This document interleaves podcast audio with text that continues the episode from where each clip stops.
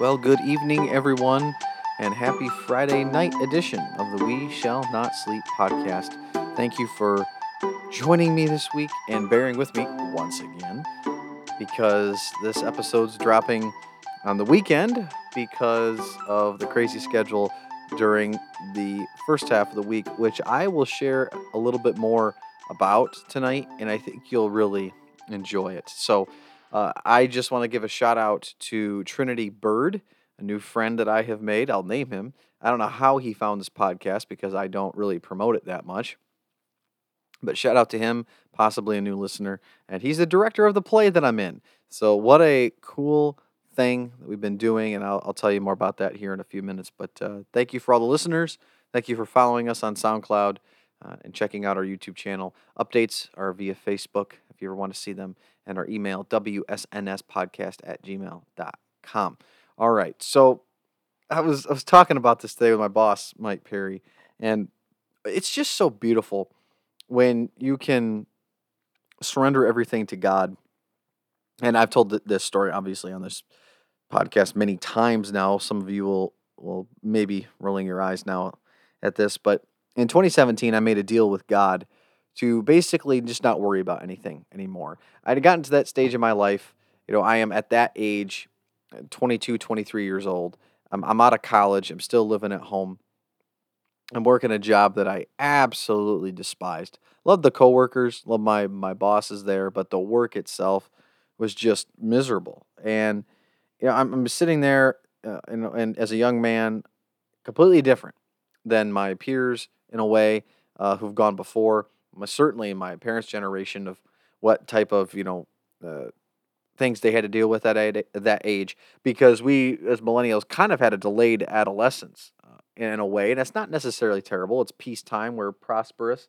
Um, it's it's good in a way not to have to go through incredible hardship but i just at that point i was looking at my friends who who got married out of co- in college out of college starting to have kids Uh, working successful jobs, you know, finding and buying houses, renting on their own. And I was just kind of getting to a point where I was comparing myself to others to an unhealthy state and basically telling God, you know, you've kind of screwed up here. And of course, it's me as the one who screwed up because I'm worrying about all this stuff. And I've read about it in Matthew 6 plenty of times. The cure for anxiety do not worry about your life, right? What you'll wear, what you'll eat, all these things.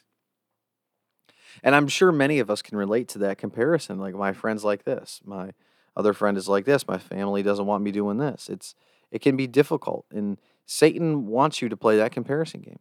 He really does.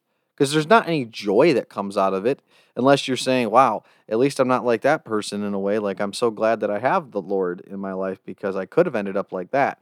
But very rarely are we doing that. We don't, very rarely do we have that type of perspective, especially from, uh, from a godly point of view. So I was at that stage and I just decided to make a pact with God saying, I'm not going to worry about anything anymore. Now, obviously, doesn't mean I didn't concern myself with things and it wasn't difficult uh, to, to, to fight against the lies. I'm not saying that at all, but I just decided to not worry. Practice stewardship. Don't just don't be a fool. Don't squander your stuff. Don't don't like try to think ahead and, and be you know wise and uh, prudent with your decision making. That's that's completely different. Stewardship is a, a Christian virtue for sure. You can read about that from cover to cover in the Bible. Uh, but also, you've seen what people what what people do when they squander their their gifts, squander their wealth. All of us know the parable of the prodigal son and how he squandered his wealth and and how the gift that he asked for, that inheritance, all that blessing, all that money, which could have been used for a lot of good was used for bad. And so it's interesting when God gives you what you want. Psalm 37 4 Delight yourself in the Lord, and he will give you the desires of your heart. What does it mean to delight yourself in the Lord? Taking joy in the presence of, being grateful to and for God, delighting yourself in Him. Fear God, keep His commandments. All these basic things. Um, I started to have a peace in my life that truly did surpass all understanding. It wasn't it wasn't perfect. It wasn't perfect. I still made mistakes along the way, but I can look back then and now and just a palpable difference in my spiritual life. And it's nice to be able to, I would say, put the Lord to the test because we're not supposed to do that. But it's when you take yourself out of the equation, God is 100% reliable and he is unlike anything else in this world that you'll ever experience. And so, with all of that knowledge, with, with that going into it, it was something for me that those last few months in particular, it has just been so rewarding. And this play, I get, I told you I'd tell you about it. So, this is what leads into this play. These type of things, like if you choose to serve God, when you are alone at night and you're going to bed and you get down on your knees before God and you pour out your heart. You know, Matt, the first part of Matthew 6 talks about the fact that you're not supposed to babble on like an idiot uh, because God already knows what you're praying for because you're praying for other people. And that's why I like the, the chosen prayer that the writers of the chosen have Jesus do. He just says, Blessed are you, Lord, Savior of the universe. Amen. That's it. You don't need to say anything more, right? But obviously Jesus goes and he, he goes away to pray by himself. What is he doing? Because he's doing he's practicing what he's preached. He said, When you pray, go and shut the door so no one can see you. And for your heavenly Father will reward in secret what is done in secret. Because you're not doing it for anyone else. You're because no one's gonna gonna hold you accountable to that. Again, who are who are you when no one else is watching? It's that age old trope, right? Well, what are the desires of your heart? Now, I've talked about the the exceeding of expectations about the the love I have started to have for children, the fulfillment in relationships, the newness, the ending of old things, thinking it was heartbreaking, but knowing that God needed to prepare me for something different. Those are all things that we can't even conjure in our own mind. So He'll start to do things that you never even expected, didn't even know you wanted, because His plan for your life is so rewarding that it will blow your mind. But that starts with what are you doing in secret? What are you doing in private? And I promise you this if you, before you go to bed, or for you, before you get ready for the day, you get down on the end of that bed and you thank God for it, first off. Thank God that you had a nice place to sleep, but you just pour your heart out. Sometimes the things won't pan out exactly how you would like them to in that moment but they will if you are still seeking him the fulfillment you will have is unbelievable god will not fail you and this also comes when you are praying so hard for something and god gives it to you like this play this play that i saw in 2017 best thing i've ever seen ends up coming to a local theater near me i end up auditioning for it and i got the part not only in the play, but the part that I wanted. Again, thank you, Trinity. Appreciate it. Like, that's insane. Like, I just very rarely in life have I just jumped for joy. Just, oh my gosh, I can't believe it. And then I had to think to myself, this is all a God thing. 100%. I got to attribute it to the Holy Spirit. But what if, and this is the question I, I asked myself at the very beginning, what, if any, kind of type of impact for the kingdom of God am I to play here? What type of ministry opportunity can this be? So immediately, God gives you that that mm-hmm. thing that you want.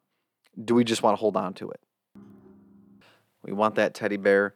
We get that teddy bear finally, and it's ours, and we're not sharing it, even if God's the one who gave it to us. We hold on to it like it's our own. It's very possessive, right? So, for me, that was my prayer Lord, thank you so much. Help me not to squander this gift. What type of role am I supposed to play, if any? Maybe I'm I'm not that important. You know, that's the funny thing is maybe we're none of us are as important as we think we are. But if we come across um, as the to God as saying, "Hey, I want a servant's heart. I'm here to serve. I live a life as a servant. You have rewarded me with this amazing thing that I do not deserve. But how can I still serve you in that process?" And let me tell you, I'm not going to go into all the details, but we haven't even hit in show week. We're not even at our our tech week they call it or dress rehearsals. We're not even in the final stages. We're kind of kind of like 65 70% the way there before performances start. And I had an opportunity spurred on by Trinity and I will I will for the sake of this person involved not name them nor the situation other than the fact that I would hope you'd be praying for my friend um, going through a difficult time and I had an opportunity to pray for this person. All because of Trinity, I think, arranged by God to do this. And because I'm a pastor, and it's not me, it's the position. And I just happen to be the warm body in that position at that time. And I just want to say thank you to Trinity. Thank you, Jesus, for that. What if that was my entire purpose? What if I were to, you know, God forbid, get in a car accident or die before the showtime? Before I can live this dream. Well, I've already been living this dream. This has been an amazing last couple of weeks, but you got to put it back into the eternal perspective of things. Why are we here? What are we here to do as humans? And that is to obviously fulfill God's purpose for our lives by ushering in the kingdom of God into this world. That's through our through being the hands and feet of Jesus by living the way that Jesus did as a life of a servant, not looking out for himself, but always looking back to the Father's will, even in the midst of blessings, and still giving attribution to Him and to Him alone. I am so happy, so filled with joy, so grateful for those opportunities. And even in the midst of receiving this wonderful blessing, it's important for us Christians to look at that and say, still, how can I serve God? This is not my gift, this is God's gift to me. How do I, as a Christian, honor that going forward? That is my question. That is my charge to, to you as Christians and as listeners. Even if you're maybe not all the way there with Jesus, but when you get something that just hits you over the face and you're like, that, that, that cannot be anything else but divine don't give in to that temptation just thinking that it's yours and yours alone, just because God gave it to you. What if He gave it to you because He is trusting that you are the person for the job in order to carry it out in that way for His kingdom? How can any opportunity or position be given to you, gifts, receipts, whatever? How can you use them for Jesus? I don't know if we teach that enough because well, I do the work, I get the reward, it's my reward. I can still share it, but it's of my own choosing when I want to. Well, what happens if we don't get a choice? What, what if that's just our natural state?